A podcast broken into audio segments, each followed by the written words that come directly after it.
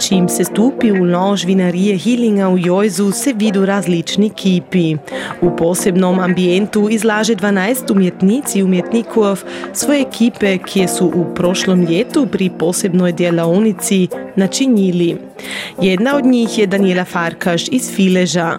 Umjetnica se je ljeta dugo fokusirala na moljanje akvarelov u prošli ljeti, ali i otkrila ljubav prema akrilu, veli Daniela Farkaš. Ja rado mojan kipe.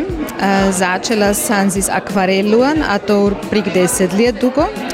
A zadnji čas jako rado mojan ili načinjan kipe z akrilom i tako miš tehnike, a to su onda veliki akrili na veliki leinwand. Moljati akrilom je za Danielu Farkašća posebnoga. Ona svoje kipe polipšava i predjeluje s različnimi materijali. Akril tehnika je gonc druga tehnika nego akvarel. Kod akvarela se zame jako čuda vodije, a kod akrila se mora z vodu šparat, tako da dostaneš lipu, lipu farbu na leinwandi. Ti moraš akril zmišati s sakin, uh, ili je pjesak, ili je kafe, ili je ča drugoga.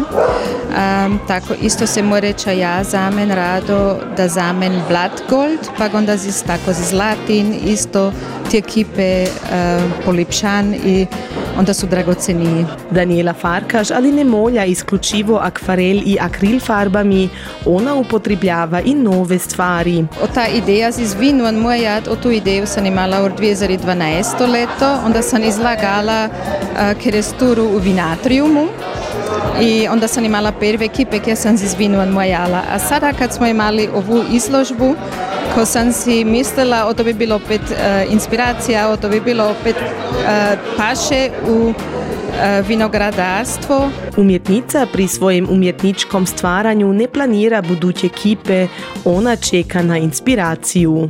E, to je kad, kad ima človek volju, onda mora mojati. Ti se ne moreš tako zadiliti, da veliš ja ću odpodne mojat. Ako nimaš volje, ali nimaš inspiracije, ako ne moreš mojati. Mojaš, moraš onda mojat kad imaš inspiraciju. U svoj posao pri tajednu si Daniela Farkaš pred svim na vikende rado odlazni vrime za mojanje u svojem ateljeju u rodnom Filežu. E, ja djelam o žubječu, to pol tajedna.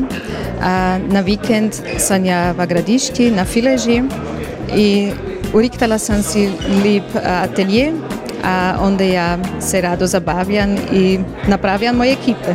Ponekad si Daniela Farkaš je odlazni za posebne projekte, tako je u prošlom ljetu sudjelivala pri tečaju u Jojzu, pri kom su surađivali umjetniki i umjetnice s različnimi pozadinami. Lipo je bilo da smo mogli svi skupa ovdje duet i svaki umjetnik drugačije dijela i ja mislim da je za svakoga umjetnika interesantno vidjeti kako drugi umjetnik dijela. Vernisažu izložbe Painting on the Hill Moj ati na brigu pohađaju i dugoljetni prijatelji umjetnikov i umjetnic. Tako je Elizabet Mori iz Trajštofa, ka je došla zbog svoje družice, umjetnice Mihajle Černi. Ja se zaistino jako veselim, da sam ovdje sada pozvana. Ja sam od Mihike došla, a ona načinje im um, tako iz papira načinje ekipe, a, temu vinom natürlich isto i, i temu gradišća. I me, ja sam se ovdje skroz pogledala, meni se zaistino jako, jako dobro vidi, seča se ovdje um, vidi i tako različne stvari su, tako različne slike v sakorački farbo, a to je zaistino zvano redno lipo. Med gosti je i Elizabet Liebentrit iz Kjerištofa, ka pozna i ljubi umjetnost Daniele Farkaš. Daniele kipi su zvanarjedni, ona je specializirana na akvarel i na kipe iz nature. Ona ima poseban stil i to je zaistinu jako, jako lep. Um, mene je jako fascinirano. Izložba Painting on the Hill u Joezu, ka sadržava ekipe Daniele Farkaš, je još otvorena do petka, a i ljetos će opet održati umjetnički tečaj. Brojni umjetniki i umjetnice će se četire pute sastati i se kreativno baviti temom pod geslom ljetne dobe.